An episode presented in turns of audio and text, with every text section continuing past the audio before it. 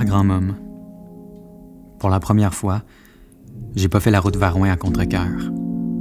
J'avais la bénédiction du conférencier. Mélodie est venue me chercher à la gare. Capucine m'a reconnu, elle a pas jappé. J'ai monté ma valise jusqu'à ma chambre. Il n'y avait pas d'oreiller, pas de bureau où m'installer pour écrire. Je me suis jeté sur le lit et j'ai pleuré. Ça a fini par passer. Je me suis inscrit au gym. Je retrouve tranquillement ma bonne humeur. J'attends impatiemment la grosse top de protéines que j'ai achetée en ligne. J'avais oublié qu'Amazon Prime livre pas en deux jours en Abitibi. Ça prend presque deux semaines. J'ai dit ça au conférencier. Il m'a dit Where the fuck is that? J'ai dit C'est loin, mais au moins il y a des gyms pour le narguer. Lui non plus n'aime pas son corps. C'est pas parce qu'il est conférencier qu'il n'y a rien à travailler.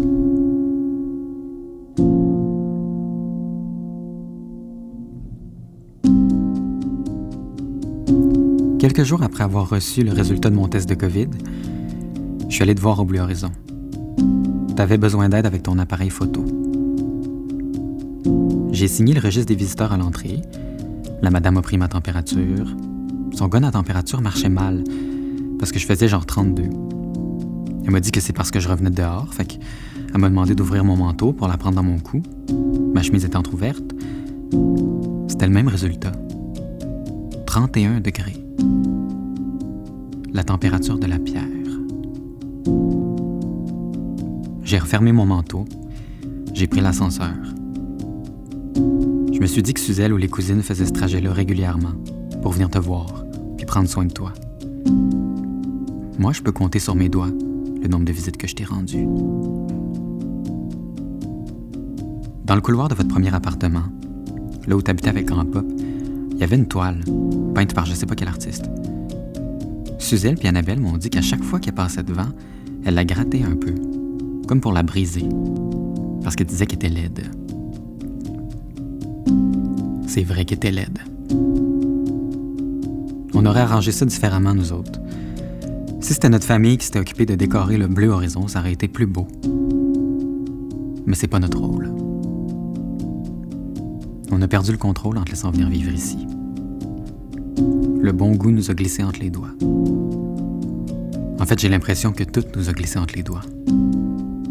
La maison à Baudry, l'autre maison en ville, les soupers du dimanche, les Noëls avec un Père Noël, le rire de maman sur le vin rouge et les cigarettes les yeux bleus larmoyants de grand pop. Avec la pandémie, on peut même plus se rassembler. C'est la vie de famille qui nous glisse entre les doigts. Maman m'a déjà dit, pour nous, la famille, c'est tout ce qu'on a. Parce qu'on n'a pas d'amis. On en a, mais on les voit pas. Elle m'a dit ça quand vous vous étiez chicanés, elle et toi. J'ai pas vu maman pleurer des tonnes de fois. Ou plutôt, je me souviens exactement de tous les moments où elle a pleuré. Puis celui-ci me revient souvent en mémoire. Je l'ai surprise en larmes dans la salle à dîner, en train de mettre une nappe sur la table. J'ai dit Qu'est-ce qu'il y a? Elle a dit Je me suis chicanée avec grand-môme. C'était la fin du monde parce qu'elle avait personne d'autre à qui téléphoner. Elle avait des amis, mais elle les voyait pas. Au Bleu Horizon, au moins tu peux voir tes amis. C'est ça qu'on se dit tout le monde quand nos grands-parents se retrouvent dans des résidences pour personnes âgées. Au moins là-bas, ils sont pas tout seuls. Ils sont avec leurs amis. On va même jusqu'à se dire qu'on aimerait ça, nous autres aussi.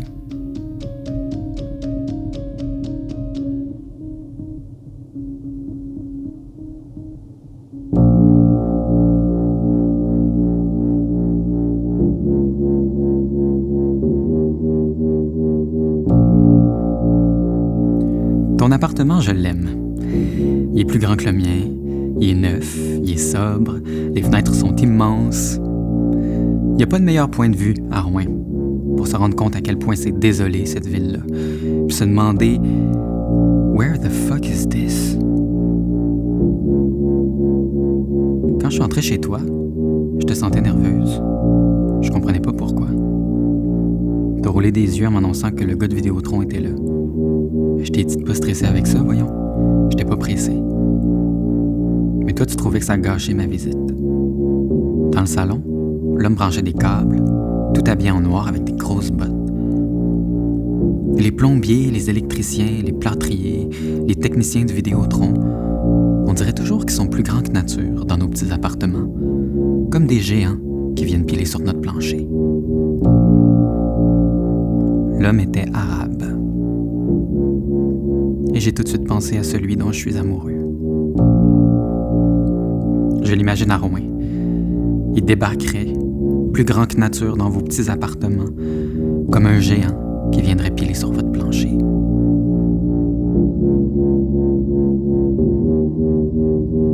Quand le technicien est parti, je t'ai montré comment allumer ta caméra. C'était juste ça le problème. Tu trouvais plus le bouton pour l'allumer. Te dit Ça, c'est la COVID, oubliez des affaires de même. Je t'ai demandé si t'avais d'autres séquelles. Tu m'as dit Je peux plus manger de chips au vinaigre. Ça, puis. Je pleure pas mal tout le temps parce que. Grand-papa est pas là pour que je lui parle. C'est ça le plus dur. C'est de pas avoir personne quand tu finis ta journée pour pouvoir la raconter. Comprenais parce que c'était pareil avec maman. Avant, je l'appelais n'importe quand. Tout le temps. Longtemps. Dès que j'avais une bonne ou une mauvaise nouvelle, je sautais sur le téléphone. De toutes, toutes, toutes les choses qui sont difficiles quand on perd quelqu'un, le pire, c'est de plus pouvoir lui raconter ta journée. On peut pas dire que faire le récit de soi dans un livre, c'est un geste narcissique. C'est pas narcissique. C'est une façon d'aimer.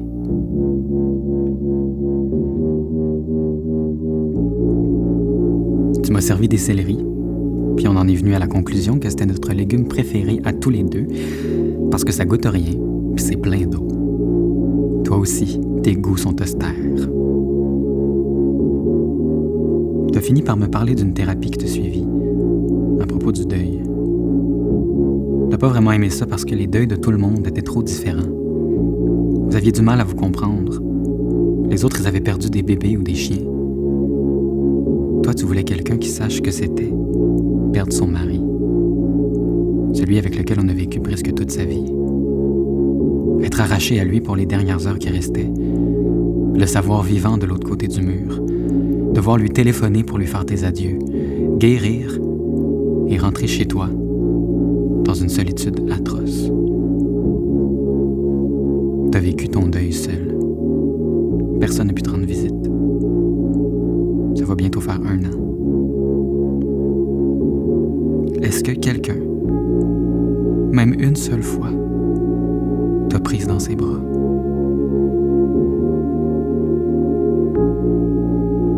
C'est là que Dieu intervient, j'imagine. Tu m'as dit,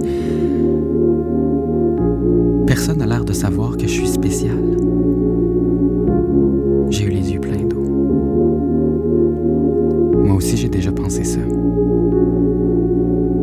C'est peut-être parce qu'on dit rien. Qu'on a des amis mais qu'on les voit pas. Qu'on joue du piano en secret. Qu'on se cache derrière les livres ou des lettres. Au lieu de dire au monde en face qu'on les aime. Puis qu'on est là pour eux. Je me souviens d'un jour, tu es venu me voir avec ton iPad. Ça fait des années de ça. Puis tu voulais savoir s'il y avait moyen que tu puisses écrire des choses, mais que personne puisse les lire. J'étais touché que tu viennes me voir, moi. Parce que tu savais que je te poserais aucune question. J'ai fini mon café qui était rendu froid. Tu te sentais mal, mais tu devais aller dîner. Je t'ai dit que je reviendrais bientôt. Ce jour-là, on a presque pleuré ensemble. T'étais là pour moi. J'étais là pour toi. J'étais à Rouen et je ne voulais être nulle part ailleurs.